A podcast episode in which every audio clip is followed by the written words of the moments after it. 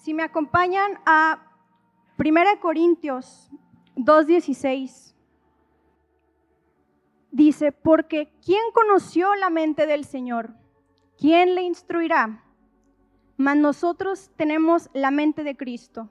Y quiero, hermanos, basarme en esta hora en este versículo y cubrir ciertos aspectos, pero inicio con cómo empezó a hablar el Señor a mi corazón esta palabra. En febrero estábamos en una reunión familiar y uno de los miembros de la familia dio el comentario de, sabes, mejor preferiría vivir una vida corta, una vida sin sufrimiento y ya a los 50 si me va a pasar algo, mejor me muero. Yo me quedaba pensando. Dice, sí, sí, sí, no, importa, digo, que deje a, a, mis hijos o que deje, dice, no, porque ya, ¿para qué, ¿para qué queremos sufrir más, no? Hermanos, yo me fui esa noche entristecida por la mentalidad que muchas veces el mundo nos ha infundido. Es una mentalidad de vives para ser feliz, vives para buscar alegrarte, en vez de vivir para Cristo. Y el mundo ha puesto este propósito de vida en muchos. Entonces, ¿cómo nosotros como cristianos estamos respondiendo diariamente a, a esa pregunta? El primer aspecto que yo quiero ver y lo ligo a este versículo del que les hablo, tiene que ver con que no vivimos bajo los principios de este mundo, sino en un mundo que no le va a tener sentido a la mente natural, a la mente del hombre carnal. Y nos podemos preguntar muchas veces, ay, Señor, pero todo iba bien, porque a mí no, era lógico que pase eso. O Señor, pero estás viendo que Él es una buena persona porque sufre. Señor, él, se había esforzado tanto y ahora lo perdió todo. ¿De qué se trata esto? No, nada tiene sentido. Y es que, hermanos, esta, lógica de causa y efecto que nosotros traemos concurrentemente está basado en, un patrón que nos ha pautado el mundo. Y si bien la visión del mundo es encontrar la felicidad, les doy un ejemplo que alguien, si le preguntamos, a ver, para ti, ¿qué es la buena vida? ¿no? Nos diría, ah, pues mira, tienen niños, los mandas a la guardería, este, ya van a las escuelas, el deporte, con los amiguitos, estudian una carrera, un posgrado, el trabajo, te casas, tienes tu casa, tienes tus hijos, el deporte, los amiguitos y así, ¿verdad? Y luego, ah, pues me jubilo, me voy a una playita y ahí me muero con una muerte natural. ¿A, ¿A, cuántas personas, hermanos, conocemos en realidad que tengan esa vida? Levanten la mano, que hayan vivido así como una vida perfecta cabalidad. Yo no he conocido a ninguna. Y así me pregunto, Señor, si esa es la referencia que tiene el mundo del buen vivir, por eso está la gente desanimada, por eso está la gente desilusionada de la vida, sin un propósito que va más allá de conocer a Cristo y de tener a Cristo en nosotros. Entonces podemos entender por qué la gente en el mundo vive tan confundida, hermanos, porque van a suceder en la vida cosas que no les son explicables a la mente natural.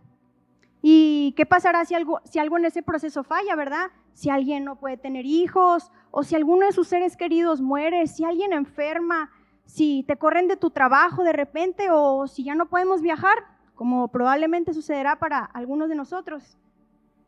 Y bien imaginemos la otra parte, ¿qué tal si alguien lo vive todo a cabalidad, pero sin Cristo? No es una lógica explicable, hermano, y ahorita escuchábamos de, del verdadero gozo del Señor. ¿Puede alguien pasar toda esa vida tener una vida vacía? Ni todo en este mundo, hermano, nos va a producir un genuino gozo, que solo viene de esta relación de amor que tenemos con Dios. Eh, ¿Cuál es entonces lo contrario, este patrón de éxito bíblico? Lo que sí nos marca la escritura.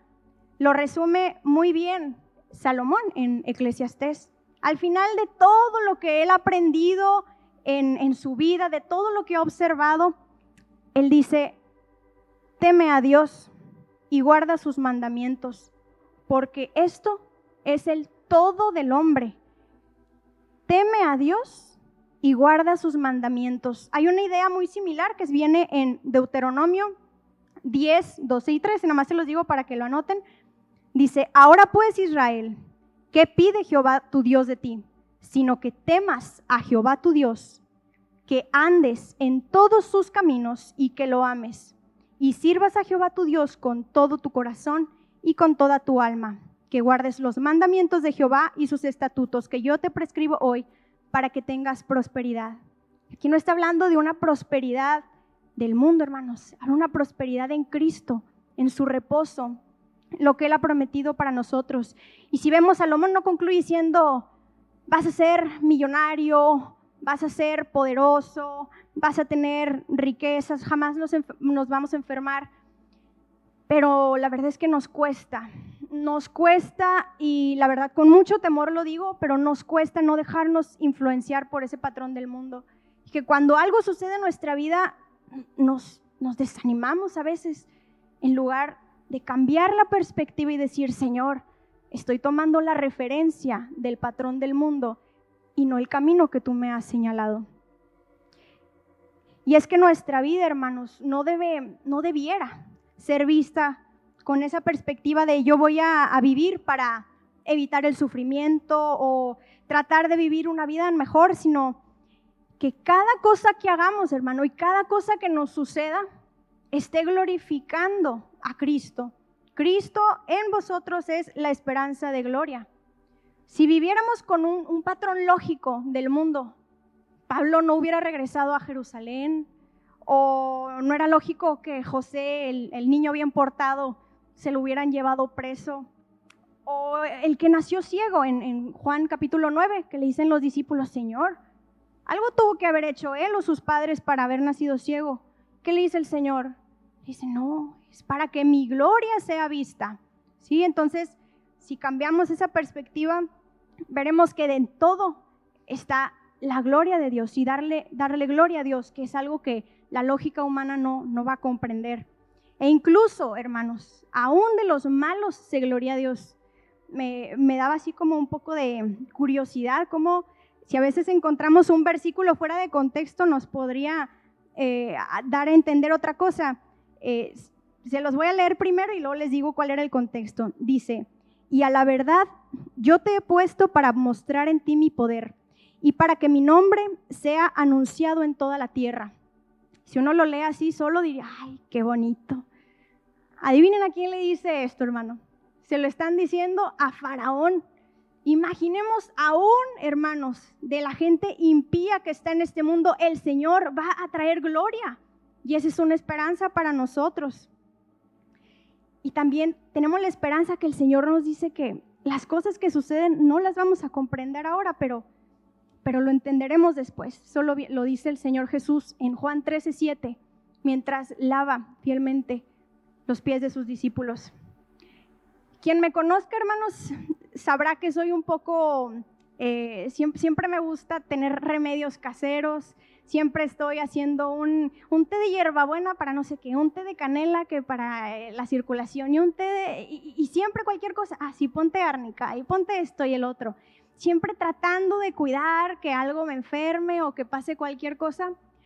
Y en octubre de 2019 yo me empecé a sentir muy extraña. Yo sentía una debilidad muy constante en, en mi vida y pues ninguno de mis remedios funcionaba, ¿verdad? Fui a consultar este, con el médico, me dio una prescripción y no, no, no, no funcionó el medicamento. En, en, agosto del año pasado, hermanos, me detectan un, se llama microadenoma hipoficiario, es un tumorcito benigno, pero ahí era un tumorcito y yo, ay, Señor, me incomodaste. Y el Señor empezó a hablar a mi corazón porque pues uno cree que tiene toda la vida, ya está la solución para esto y me esfuerzo para esto y llega el Señor y nos estorba un poquito. Y el Señor me traía por diferentes vías el pensamiento de, de Job, de, cuál era la vida de Job, que, pasaba eso. Como les digo, yo tenía una, era como si uno se despertara, pero nunca te terminas de despertar. Incluso sentí en algún momento que estando en el trabajo que me iba a, desmayar, o sea, que ya me iba a caer de, la debilidad. Decía, Señor, ¿qué me pasa? Y estudiando un poco de la vida de Job, él durante su padecimiento mantuvo una esperanza no en lo que a él le pasaba, sino en lo que Dios era. Y la respuesta de Job durante la mitad del libro, él dice, yo sé que mi redentor vive y al fin se levantará sobre el polvo, sí, la resurrección de Cristo. Y después de deshecha esta mi piel, en mi carne he de ver a Dios, al cual veré por mí mismo, y mis ojos lo verán y no otro, aunque mi corazón desfallece dentro de mí. Hermanos, puede que nuestro corazón desfallezca, que no entendamos, Señor, ¿qué me está pasando? Señor, es que no es lógico lo que le pasa a mi hermano. Ahorita nuestros hermanos que están padeciendo algo, hermanos, es para gloria del Señor Jesús, es para gloria de nuestro Creador. ¿Qué aprendió Job, hermanos? Que Dios era soberano, que nunca íbamos a poder entender la mente del Señor. Y si vemos ya al final del libro, él, responde, por tanto yo hablaba lo que no entendía, cosas demasiado maravillosas para mí que yo no comprendía. Más adelante dice, Señor, de oídas te había oído, mas ahora mis ojos te ven.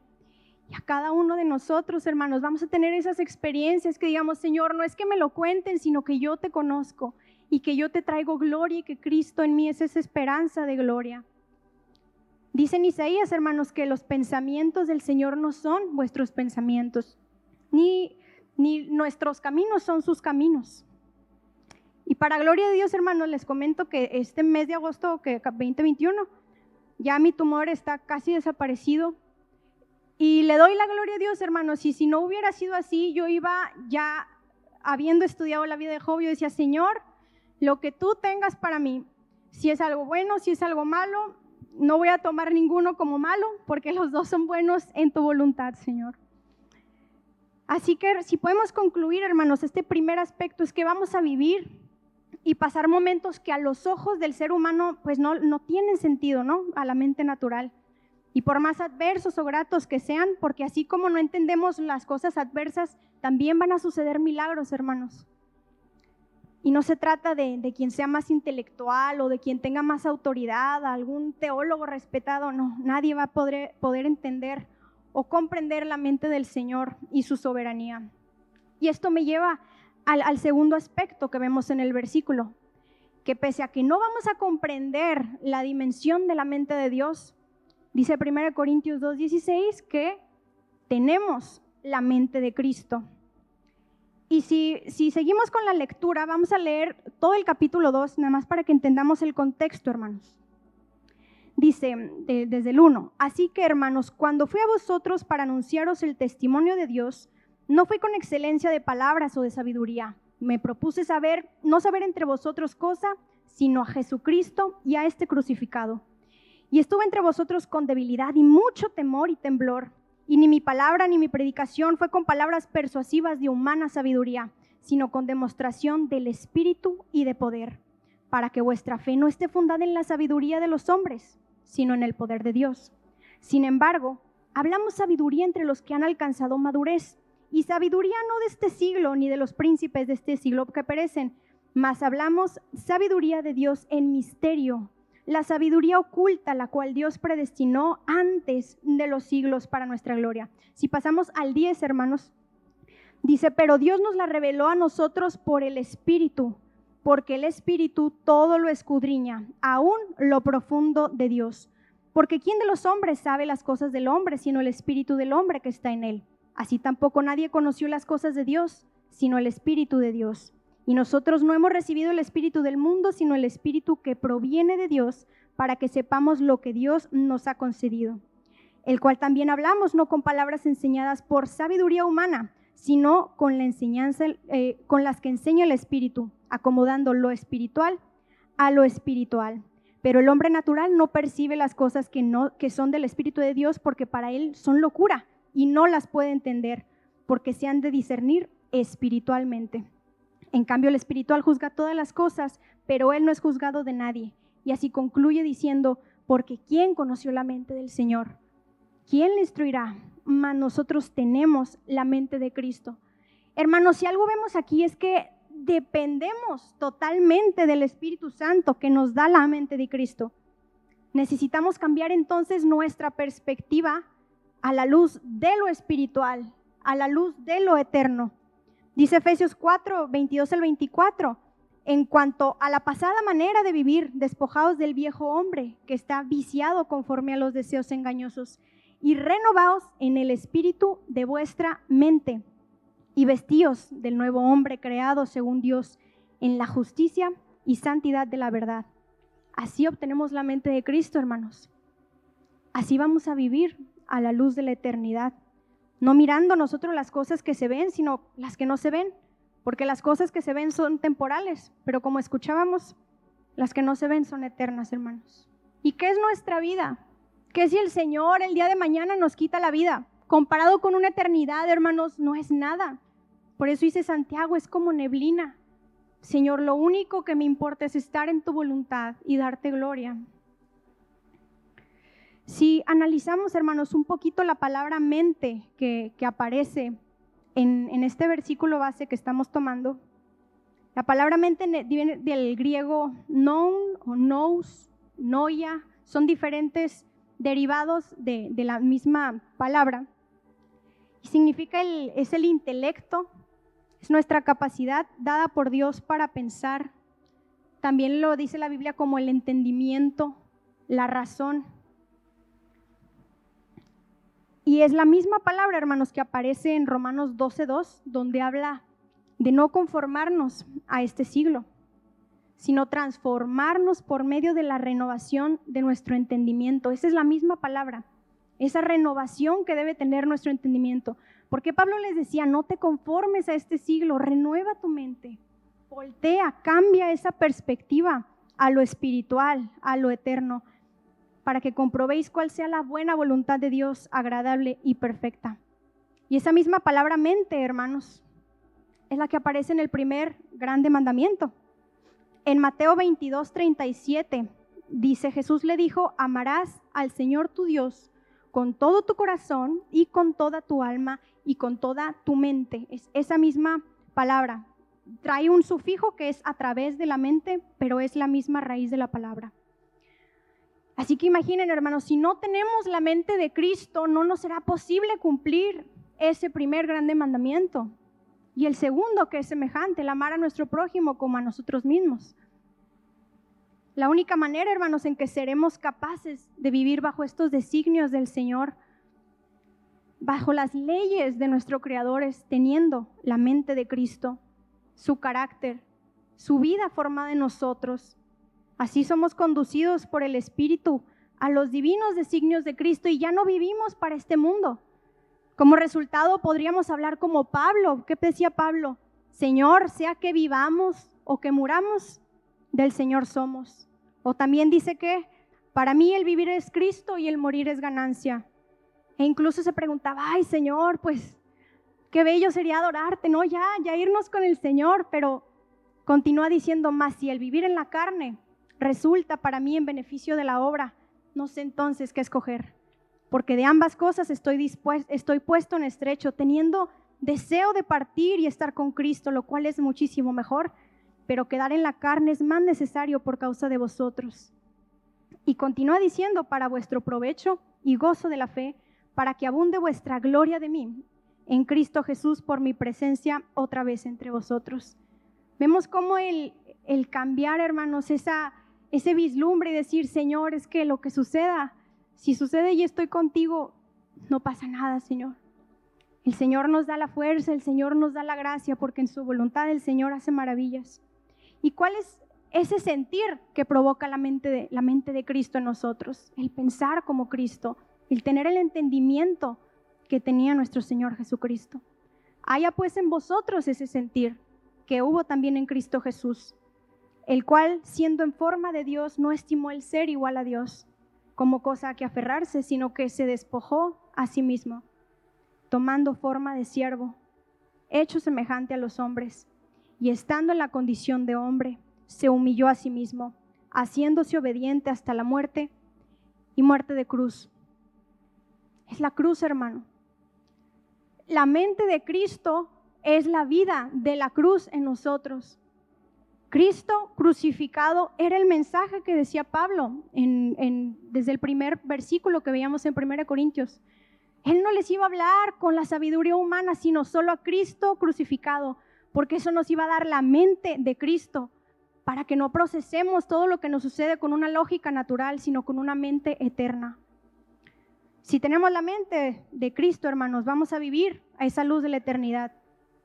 El camino de la cruz, rendidos ante Dios, que Él crezca, pero que yo mengüe.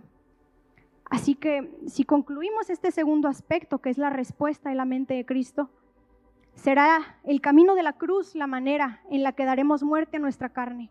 Viviremos en el Espíritu, guiados por el Espíritu, bajo las reglas y condiciones del Creador y no del hombre. El tercer aspecto, hermanos, es una pregunta. Una pregunta ante esta conclusión que dice Pablo. ¿Podemos confiar en la omnisciencia de Dios, hermanos? ¿Puedes reposar en aquel Dios que todo lo sabe? Tenemos un Dios que es omnisciente, significa que Él todo lo sabe. Y ese Dios que todo lo sabe dice, porque yo sé los pensamientos que tengo acerca de vosotros, dice Jehová, pensamientos de paz y no de mal para daros el fin que esperáis. Encontramos en Jeremías 29:11. Tenemos un Dios, hermanos, que es omnipresente. Él está en todo lugar.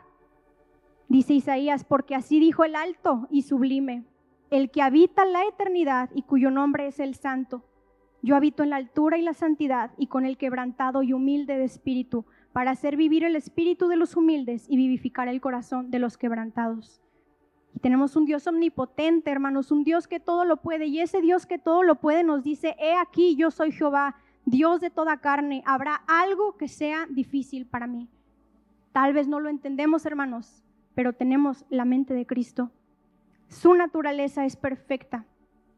Cuando él se presenta a Moisés, y me llamó mucho la atención que las predicas pasadas también hayan hablado de, lo que voy a decir, se presenta a Moisés y a él le revela su nombre.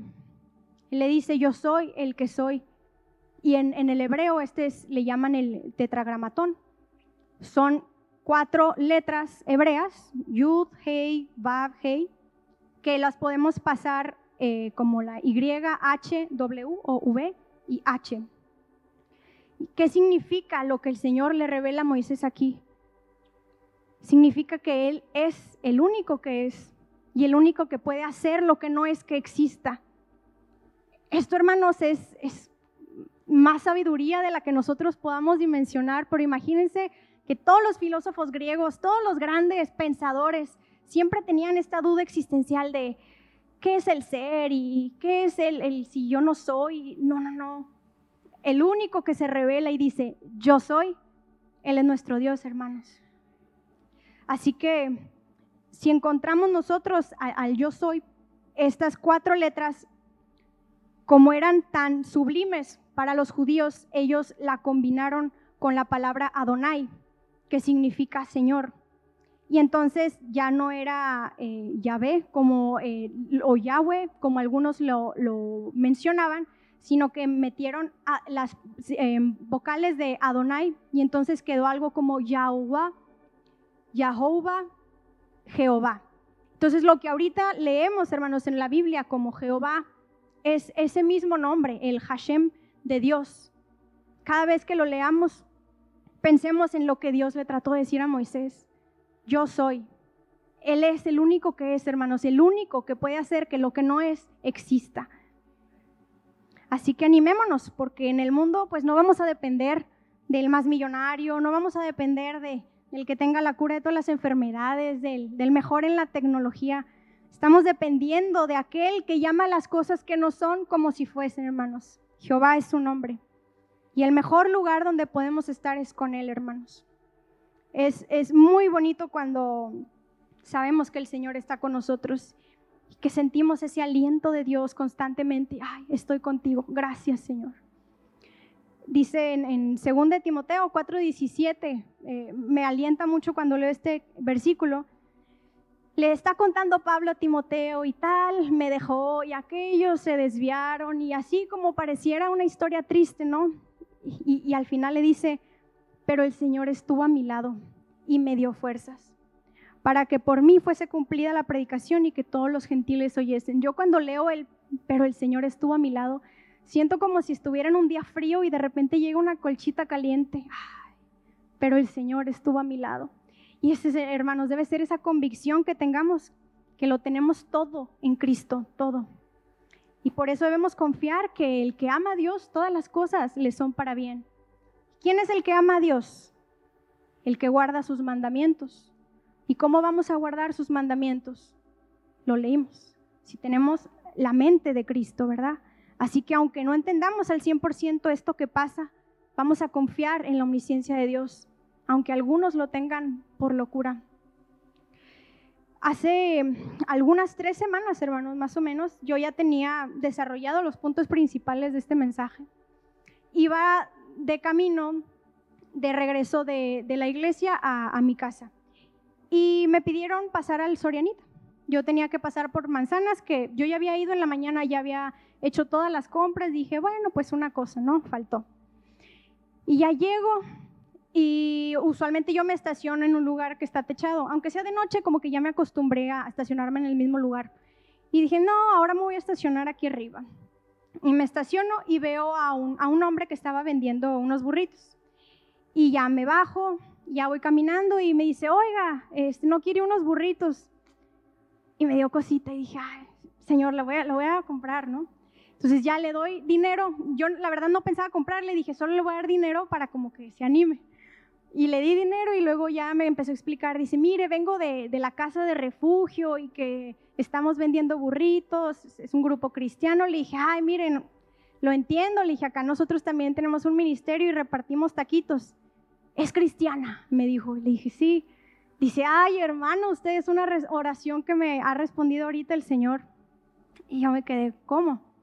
Dice, yo en la mañana recibí los burritos y pensé, esto es lo que él dijo. Dice, y pensé, pues son poquitos, ¿no? Los voy a vender y ya para la tarde me deshago como del encargo y, pues ya cumplí mi, mi, misión. Dice, y me dio la noche, hermana. Ya me dio la noche y dije, Señor, voy a orar, porque esto ya solamente dependerá de un milagro. Y entonces él se pone a clamar al Señor, Señor, mándame personas que, que vengan de ti, Señor, mándame a tu voluntad. Y el Señor le manda, regrésate, por el lugar donde ya habías caminado, o sea, el lugar, porque él había ah, caminado por una colonia, la colonia que estaba cerca de ahí. Y Señor, que me regrese, pero si ya pasé por ahí, ya me dijo la gente que no, regrésate. Y se regresa el hombre, toca una casa y salió un muchacho y le dice, tú pasaste por aquí, ¿verdad? Y le dice, sí, sí, sí, pero estoy volviendo a pasar. Y le dice, ah, mira, si este, antes no me había llegado el dinero, pero ahorita ya tengo el dinero, te compro los burritos. Fue a otra casa y le pasó lo mismo, hermanos. Y el hombre venía así, lo que es ilógico, ¿no? Para, ¿cómo? ¿Cómo iba a regresar, Señor, por el mismo lugar? Y luego dice, Señor, ponme gente que te conozca. Y ya luego me encuentra y, y fue muy lindo. Él me dice, hermano, usted para mí es una respuesta del Señor, de, los designios del Señor. Y yo así pensando de, ay hermano, si supiera el mensaje que el Señor está hablando en, mi vida. Y al final ya me pregunta el nombre, ay, ¿cómo se llama hermana? Ah, pues ya le digo mi nombre. Me dice, yo me llamo Cruz. ya para mí resumió en esa, en esa anécdota todo el mensaje que el Señor tenía para mi vida y le agradecí al Señor porque eh, Él confirma su mensaje de muchas maneras y Él confirma también lo que nuestro corazón necesita. Hermanos, si podemos concluir este como tercer aspecto, sería que, que podemos reposar en esa omnisciencia de Dios. Él ya lo sabe, Él ya sabe lo que va a suceder porque Él habita en la eternidad. Él ya vio, para Él no hay tiempo y espacio, Él es eterno. La eternidad brinca toda, todas las dimensiones naturales. Sabemos de quién estamos dependiendo y que pues cualquier cosa que nos suceda viene de su mano para nuestro bien y para gloria de su nombre. Resumiendo entonces los tres aspectos, hermanos, veremos que muchas cosas que suceden no las vamos a comprender ahora, pero tenemos la mente de Cristo. Cristo en nosotros es esa esperanza de gloria, hermanos. Viviendo en el Espíritu como Él lo hizo y reposando, confiando en aquel que llama las cosas que no son como si fuesen. Para terminar, quisiera que me acompañaran a Romanos 11 y leamos juntos del versículo 33 al 36. Oh profundidad de las riquezas de la sabiduría y de la ciencia de Dios, cuán insondables son sus juicios e inescrutables sus caminos. Porque ¿quién entendió la mente del Señor? ¿O quién fue su consejero? ¿O quién le dio a él primero para que le fuese recompensado? Porque de él y para él y para él son todas las cosas. A él sea la gloria por los siglos. Amén. Que Dios les bendiga, hermano.